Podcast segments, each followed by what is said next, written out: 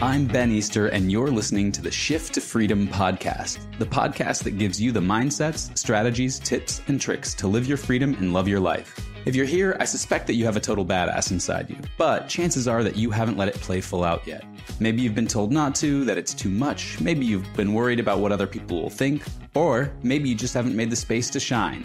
If any of that sounds familiar, you've come to the right place. Each week, my co-hosts and I will be exposing the lies that keep that badass chained and, more importantly, sharing the tools to help you break free and share that most authentic you with the world. So, if you want more freedom, possibility, or courage, then I'd invite you to take a deep breath, get curious, and listen carefully for your shift to freedom.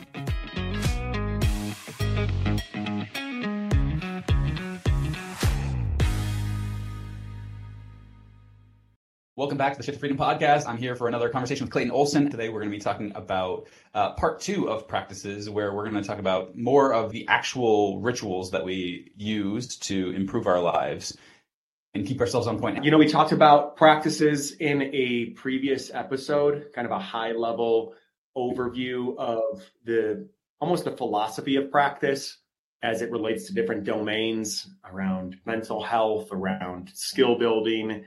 And I think today what we're going to talk about is we're really going to land the plane and speak to a more actionable way that we interact with practices that help us, help our mental health, things that we engage in daily, talk about the benefits of them and share them with you as an invitation, so that if you're looking to incorporate things into your life, you can kind of listen to this podcast from a place of seen it as maybe a buffet of different ideas that we bring to the table that you can pick and choose that might resonate and experiment with. I love that buffet language, because the other thing that I would add to that is even if these just happen to be seeds that get you thinking about what kinds of practices you might be able to implement in your life, and then you go and you find ones that we don't talk about here because we've maybe never heard of them, never thought of them, maybe they didn't work for us or whatever. I think that can be a useful way to think of this conversation as well. So we'll lay out kind of some of the things that we've seen work in our lives, maybe in our clients' lives. And as with most things, take what works and discard the rest and enjoy. I'd love to start just in order of time priority. What are the most important practices in your life, Clayton? Where do you start? So I would actually say the most important practices for me are actually guided by what I consider to be the most important part of my day. And the most important part of my day, as well as many others, is their mornings. And I want to make sure that as I'm waking up, there is a clear intention and way in which I am cultivating a way of being, a way of showing up, a stance. Another way of saying it is a particular inner stance that I'm approaching life with that will allow me to be flexible, creative, resourceful, connected to myself. That will allow me then to interact with the clients, the work that I do, the creative content that I produce from my highest, best self. And so in the morning for me, there's a couple that I'll just put out there immediately. Meditation, breath work, and free writing are ones that I incorporate on a pretty consistent basis into my life that fulfill all those functions and really deliver me to a certain territory with myself that allows me to feel like I'm on top of things and centered. Yeah, that's awesome. Well, I just want to hold space for all we night walkers out there as well, because I know that morning routines get a lot of lip service in the coaching industry, but also just in general. You see it on the internet all the time, that sort of thing. And I want to hold space for it not needing to be in the morning. If you, like me, are not a morning person, I totally respect that you are, Clayton. There are some practices that in the morning work for me, but in general, a lot of those things that you'll do, that intention setting, that getting really clear about like who I am and how I want my days to unfold, for me, that happens the night before. And I really value that time where I'll take a little space. So just want to hold, hashtag night walker. Totally. Yeah, and that's for me the important part of my day, not the most important part of everybody's day. The most important part of me, where I feel like I'm actually hit with a lot of maybe I wake up to some anxiety, or I wake up to a little bit of like overwhelmed with what's on my plate. I'm typically not feeling that the night before, typically feeling it in the morning. And that instituting certain practices in place to kind of help me alchemize and work with those different emotions that are coming up. Yeah. Right. So yeah, I'm curious, you hear some of these things around like breath work and journaling and intention setting. Do those translate to the evening time for you? Or so a couple of things. I think those things are amazing things to practice. And each of those are kind of touching some of the areas of like human dimension. You know, the Wheel of Life exercise where you check in on all the different dimensions. So physical dimension, mental, spiritual, environment, emotional, romantic, social and family, career and financial. Those you can make your own dimensions, but those are the ones that are typically you'll see around. I kind of like practices that help me to maintain my wheel, you know, because the idea of the Wheel of Life is you'll evaluate yourself on each of those dimensions on a scale of 1 to 10. And then if you've got any and then present that in a wheel format. And then if you have any flat tire areas, so to speak, where, you know, you're a little bit lower on the scale of 1 to 10 in those areas, these practices can be ways to bolster those areas. And so breath work for me is both a physical practice and a spiritual practice. It's funny, in most traditions, the word for breath and the word for spirit, they're the same word, anima in ancient Greek and spiritus in Latin.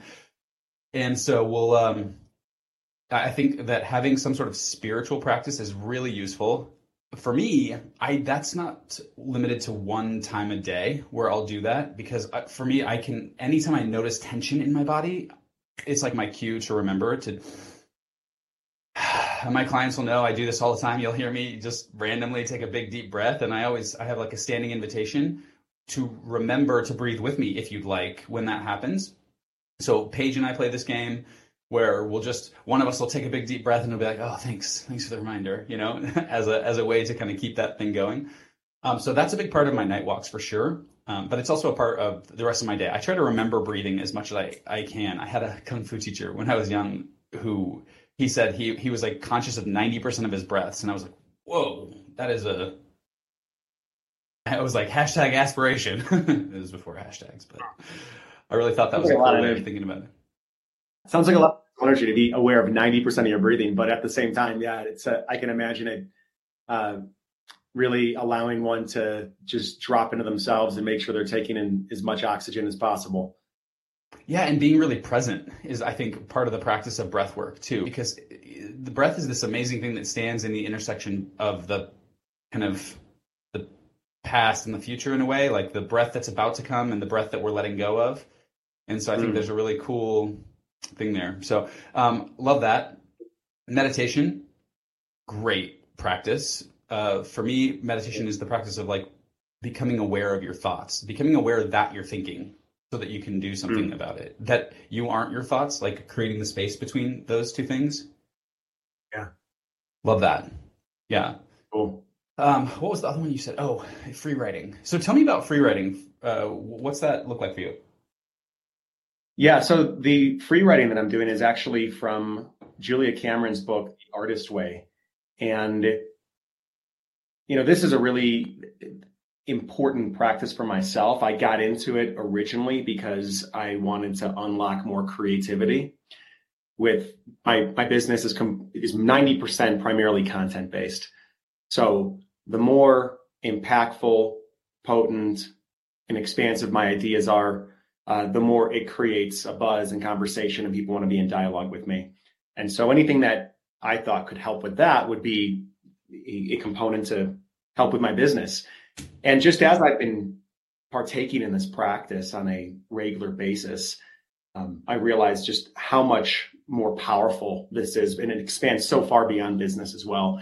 The free writing, what it looks like is in a kind of literal sense is it's writing 3 pages every morning or in the evening, at least one time a day, whatever is that coming to mind. Completely free writing, just allowing it to be stream of consciousness. The sentences don't need to make sense. I'm not going to go back and read it again. That's not the point of it. I'm not writing for another particular person. I'm just allowing myself to brain dump any type of thought that's present and get it outside of myself. In a judgment-free way. But you know what? Even if there's judgments, I just write down those judgments. So everything is included. Everything is included and accepted. And so there might be some negative self-talk in there. There might be ways in which I'm berating myself. There might be some things that I'm grateful for. There might be random words and things that are just popping into my mind. And I allow my mind to go wherever it goes, where it could be in the middle of a really juicy thought or idea, but suddenly, you know, a picture of my sister pops into my mind at Thanksgiving. And then I just go right into that. And I'm not attached to holding on to any thought. What I have found, and what the book is reports in many ways, what this is doing is it's actually opening your channel. It's opening your channel to something larger than your own ego to actually flow through. And so I've found this to be an incredible meditation because I'm creating a subject-object relationship with all of my thoughts. It's helped me practice acceptance because I'm not trying to deny or push away anything that's coming into my brain.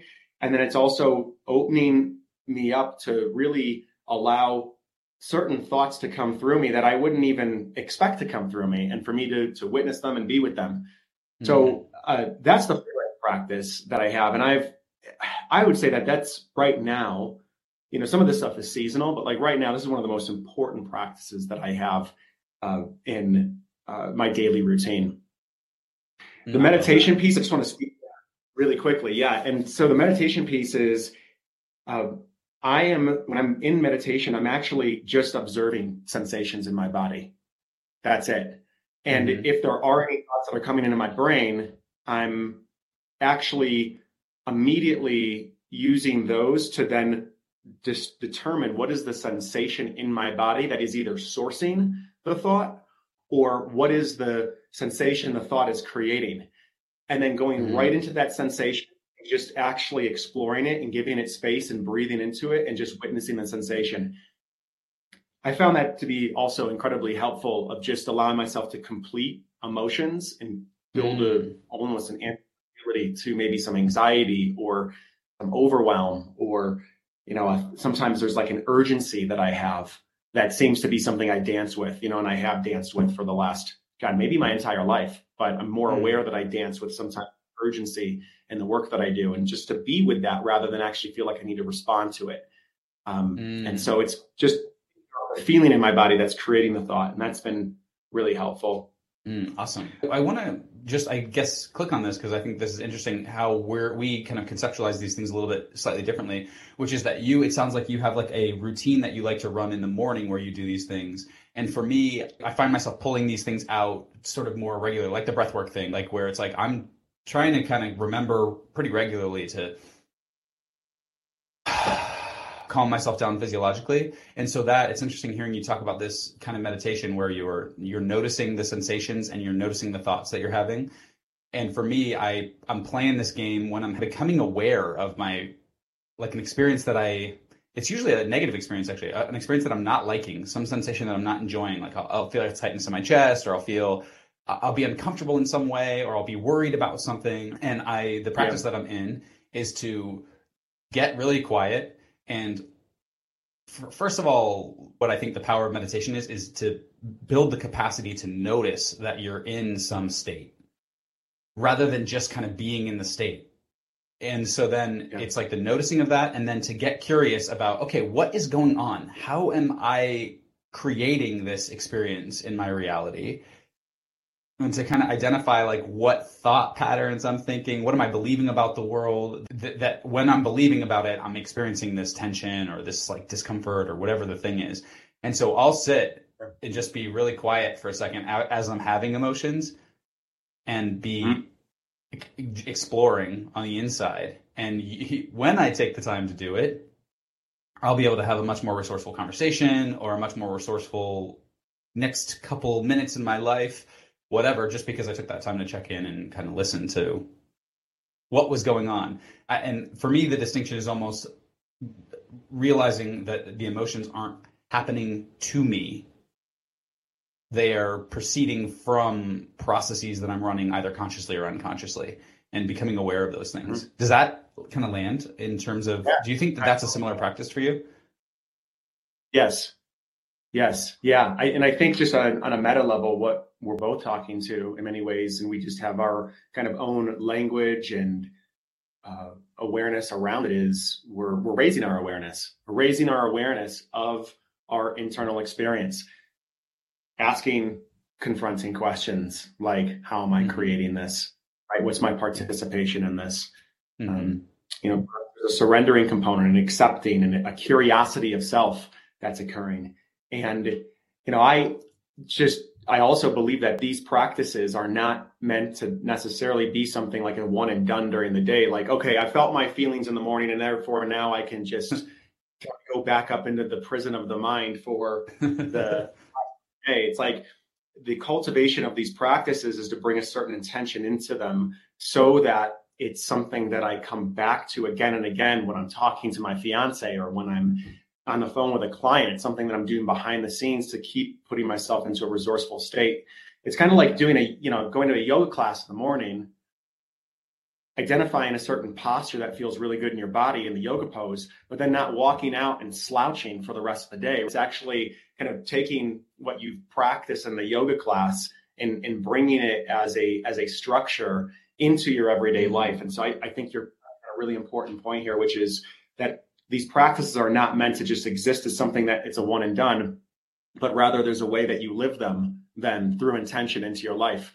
And I think that's just a nice dovetail into something I wanted to say that I think is really important to touch on, is that the reason I'm talking about these today, and Ben, I imagine you as well, but I'd love to hear, is for the coaching clients that we work with, for the people that are enrolling in transformative dialogues with us, so that they can create the best versions of themselves, create the relationships they want, create the businesses they want. The purposes of us bringing this to the table is because in many ways, these practices allow you to be your own savior. They've allowed me to be a savior, where, I'm not having to wait 7 days to talk to a therapist or my coach. It's like there is a way in which I am actively cultivating an agency of self-regulation in my life that allows me to continually come back to my best self and be self-sustaining and self-cultivating. And so, that's really the invitation here, is I think these things are absolutely crucial, because I think that people can, and not everybody, but there are some folks that relate to coaching and relate to therapists as this person or these conversations are going to fix my life or change my life. And yes, they might be beautiful signposts that point in a certain direction and can give you a new way of thinking and experiencing something. But there is an invitation to you to look, okay, well, how do you cultivate this now? How do you cultivate this new awareness, this new presence, these new practices, this new way of being in your life so that you can have full ownership of it rather than thinking that it's generated outside of you from a conversation with somebody else? Yeah. I love that you're using this word cultivation, because it's like we're growing a garden, you know what I mean? We're cultivating, and there's the weeding and there's the watering and there's the laying out of the garden and the planting of the garden and the, hoeing the rows, that sort of thing. And then there's the growing part that happens all the time as it gets the resources that it needs. I mean, that the whole purpose of all that other stuff is just to make sure that we're getting all the resources to the plants and getting everything out of the way that might get in the way of the growth of that plant. So I really love this, the idea of cultivation as being this ongoing practice. I really love that. Beautiful. Love that metaphor. I'm going to go through night walks for me. And I call this a keystone habit. Yeah. I think this is a really important thing. So this is my version of a morning routine. For me, I've just always been more alive at night. And so 9:30, 10 o'clock comes and I feel I'll feel an itch to get moving. And then what happens is I kind of have this routine that I'll run. I only have to make one decision, which is to grab a coat or whatever and leave. And I bring my phone and I bring my AirPods and I bring weed and I get high and I'll go on this walk. And on the walk, that one decision, what happens is, it's the reason I call it a keystone habit is because the keystone is the stone in the top of the doorway, in the top of the arch that holds the whole arch together. And so I make this one decision, which is to leave and go on a walk. And then from that, all of these, any other choice that I make while I'm out there is going to be something that contributes to the cultivation of my garden. So I will be creating content. I'll be listening to podcasts or books and gathering inspiration for my coaching practice or for my idea generation or whatever. And obviously I'm getting exercise. I'll stop and do Tai Chi on a bridge in the woods over here over water. I love that place. Or I'll go up to, there's a playground. I'll go up and I'll stretch on the playground. I'll be creating content. So, generating ideas, synthesizing ideas that I'm learning or that I'm thinking about or that are coming up in coaching practices. I'll be running my affirmation beads and practicing that. I'll be connecting with Pixie and playing with her. And so there are all these different practices that happen. And all I have to do is make that one decision in order to get this great benefit of some cluster, some constellation of those things that are going to happen. And for me, this one practice has just been life-changing. I wouldn't have the business that I have right now if I didn't have this practice. It's my source of becoming better at every aspect of my life, and I think it's just such a valuable thing. So I like to encourage people to think about what could be a keystone habit in your life. A keystone habit would be figuring out that one thing that you can do that, and I think of it as a physical practice, some kind of physical practice, because the physical practice then leaves your mind open to do other things. And I think that's an important part of the way that the Keystone Habit is functioning for me, is like, I'm going on a walk, but I can think, I can talk, I can whatever on my walks. And I'm not having anything competing for my mental time being on a walk. Mm-hmm. Right. Yeah. So like soaking in a hot tub could be that, or a bath, you know what I mean? Could be that thing. For a drive. Going for a drive could be that thing. Absolutely. Called freewheeling, where he just gets in his car and he literally just kind of lets his intuition guide what street he's going to turn down and what highway he's going to get on, and just drives, listens to podcasts, does a lot of the same stuff. He's not practicing Tai Chi while driving. Ben, I love that, man. I think that what you're doing here is, I think you're speaking to this thing of what is a powerful shift in context that you can create that allows you to knock down several birds with one stone, that allows you to maybe make some of these practices feel accessible. Because I do believe that it takes discipline in the morning to get up and do these things. And we can look at it that way and say, it's really important to be disciplined. If you really want to do it, you're going to do it. But, this way that you're talking about it too is like, well, I'm incorporating a way of playing with this. All I have to do is one thing, and then it opens up a whole context that turns into a playground for me to be able to do all these things that are sustaining, business generating, and giving to myself. I love that approach to this idea of practice cultivation is find that like nexus, that portal that you can walk through that kind of shifts things for you, that opens the space for you to do these life-giving activities. It's great. Yeah. I love that you're calling it context, because I think creating an environment for ourselves where we can make whatever changes we're looking to make is so useful. It's such an overlooked thing, I think. The right environment can make the willpower or discipline necessary to do something so much lower. You know what I mean? Yeah. Like my classic go-to example is like, if you want to like change your diet, for example, I mean, you could go into the cabinet and just make a different choice every time you're going to eat, or you could just like make one decision to clear all the shit that you don't want to be included in that new diet out of your life. And then when you go in, any choice you make is going to be a convenient choice. And I think that's just like so powerful, because then I don't have to be like willpowering myself into the new decision every time I go in. Because sometimes, willpower is a finite resource, and sometimes we'll have more and sometimes we'll have less. Really good point, man. I mean, I'll tell you that my meditation practice could be made or break on whether or not I have a yoga block sitting in the middle of my office in the morning.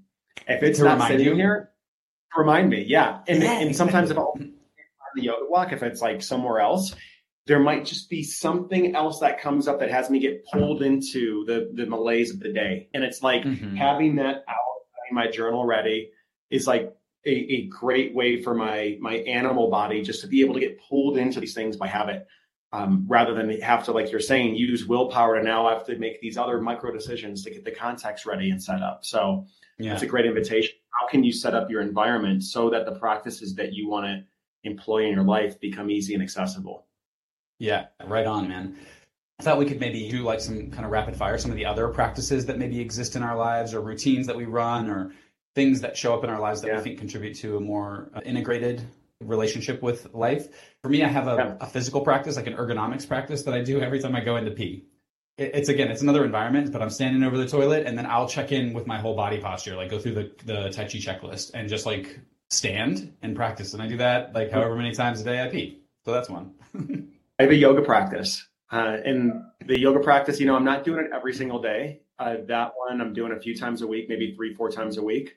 And, you know, I found finding a 30-minute class as opposed to an hour class is the difference between me doing it and me not doing it.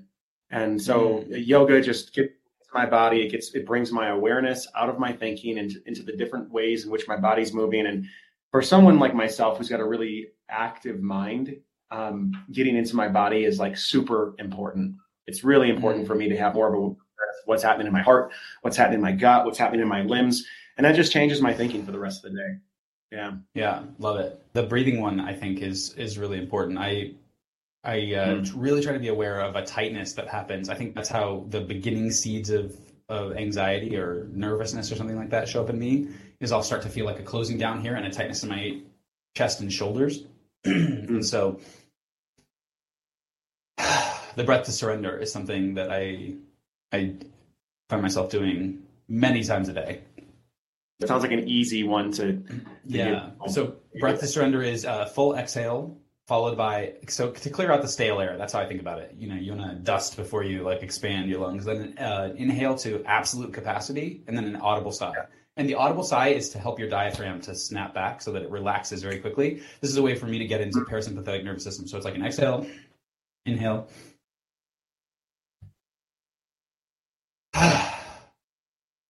and then just like, sometimes I'll think the word surrender, or sometimes at this point it's pretty much habit, but just like really thinking, softening, relaxing, allowing the world to be the way it is. So I practice that pretty regularly. Yeah. Beautiful, man. Beautiful. Yeah. Yeah. Another thing I'll incorporate is dance and weed as well. So I love the weed piece, Will. It really is a doorway to creativity for me. And putting on some really good music, some really good electronic music, and just allowing my body to kind of work through any anxiety that's coming up. It's like there's like an intentional movement. Sometimes it might just be to like let loose, but other times just to actually work with the feelings in my body in a physical way. It's almost like Tai Chi, but to music, which just makes it a little bit more cool for me. Yeah, that's super important. And I'll notice that if weed makes me paranoid, or there is some anxiety that comes up around that, like there's a way now that I turn towards it rather than thinking like, oh, I don't like this about this, you know, substance. Like, no, I'm actually turned towards the anxiety. Like, what's actually happening here? I'm going to feel it in my body. And many times I'll open my journal and I'll just go to town and I'll do free writing and just get all of the anxious thoughts out.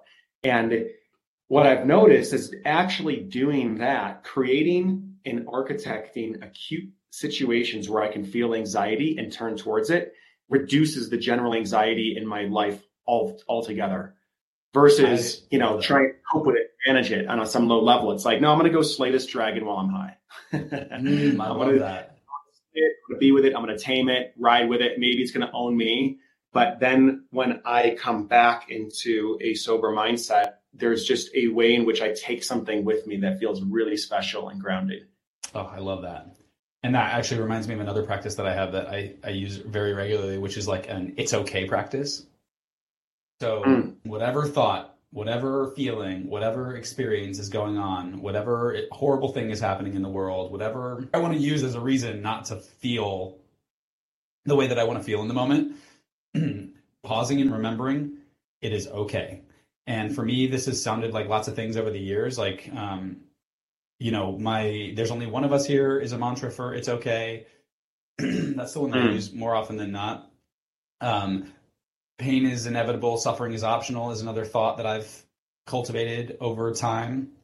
Just it's okay to be, it's okay to have this experience. It's okay to feel like this. Just have that thought is another way of cultivating this, but just reminding myself of that, just reminding myself of the choice that okayness happens up here.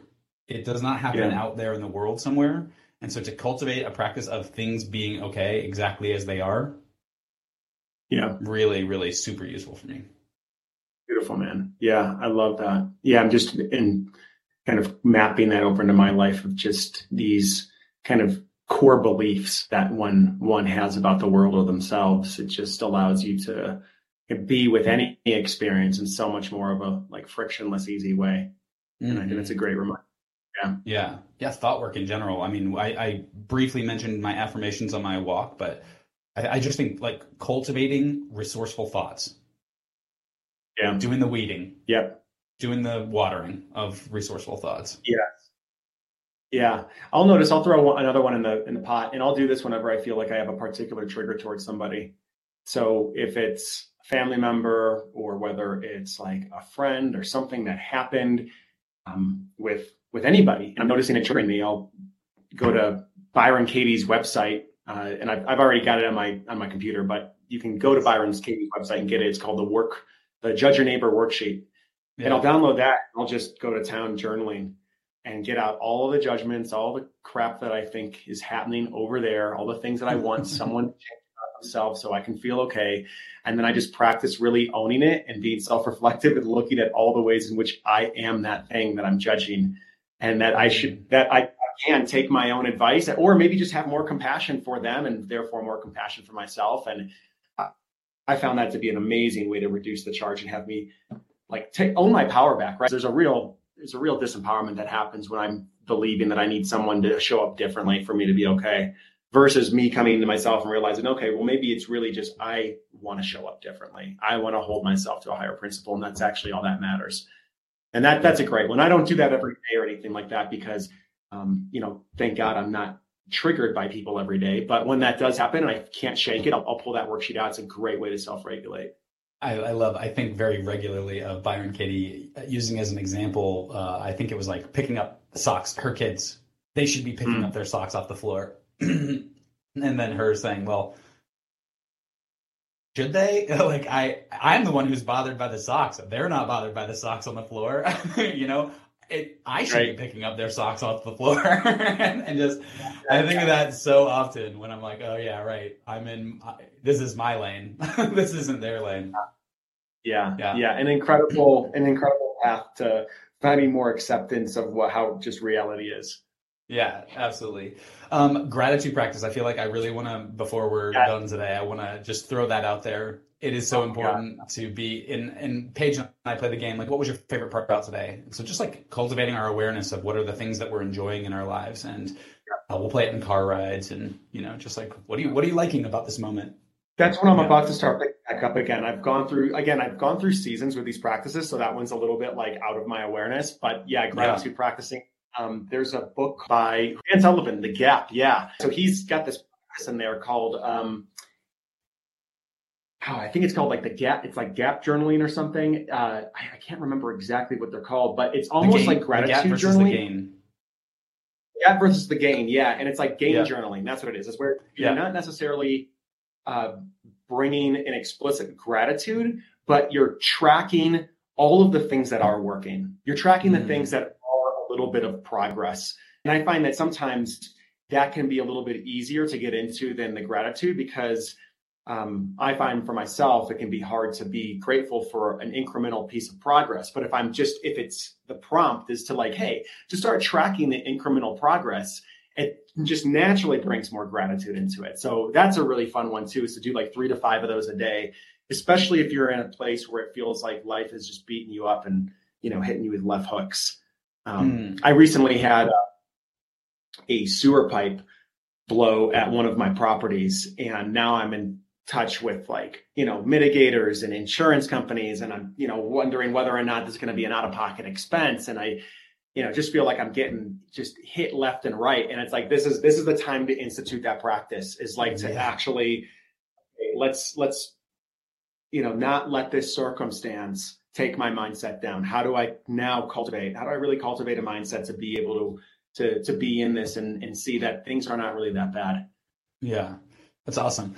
Well, dude, this has been such a great conversation. If you're listening to this, what are your versions of these things? Like, check in again. Here's that list: physical, mental, spiritual, environment, romantic, social, family, career, financial, creative. What are the things that you can do in your reality to cultivate those areas of your life. Any final thoughts, Clayton? Yeah, the thing that's coming to mind is just to, if these practices seem inaccessible, or it's like, oh, I'd have to change my life so much, or do something, different. Well, you would have to do something different or something, Herculean to put some of these practices in place. Just remember and maybe start to become aware of what are the current practices you already have in your life. On one level, what are the practices you have in your life that are working in your favor of what you want? And then what are the practices that you have in place right now that are actually creating a disintegration within you? Do you wake up in the morning and check your phone every day? That's a practice, right? Mm-hmm. The minute you wake up on social media or looking at your email, that's a practice. And if you can do that daily, guess what? You can do these other things that are more intentional daily as well that might actually serve you better. Yeah, I love that. Maybe we'll talk in the future about implementing these things in a resourceful way or kind of lowering the friction for that, because I think that would be a useful topic. Thanks, everyone, for listening. If you have any practices, I'd love to hear them. Reach out to either Clayton or I in one of our various DMs and let us know, what are the practices that you have in your life that are working? What are the practices in your life that you have maybe that aren't working and that you wanted to shift your relationship to in the world? I'd love to hear those things, and we can continue the conversation. Thanks, Clayton. Thank you, everybody, for listening. Thanks so much for listening to the Shift to Freedom podcast. If you want to get the most out of your time here, think about this. What's the one thing from this episode that resonated the most for you? Asking that simple question can help anchor in your insights and remember who you want to be. If there was even a single thought in today's episode that helps you to become even 1% more free, then we are thrilled. If so, would you do us a favor? We're on a mission to spread the message of freedom, and we could use your help. See, the algorithms love it when we get reviews, shares, comments, and likes, and then that helps other people like you to find the podcast and just maybe change their lives. So if you like what we're doing and you want to generate some positive karma for the day, please write us a review wherever you get your podcast love. See you next week, and in the meantime, live your freedom and love your life.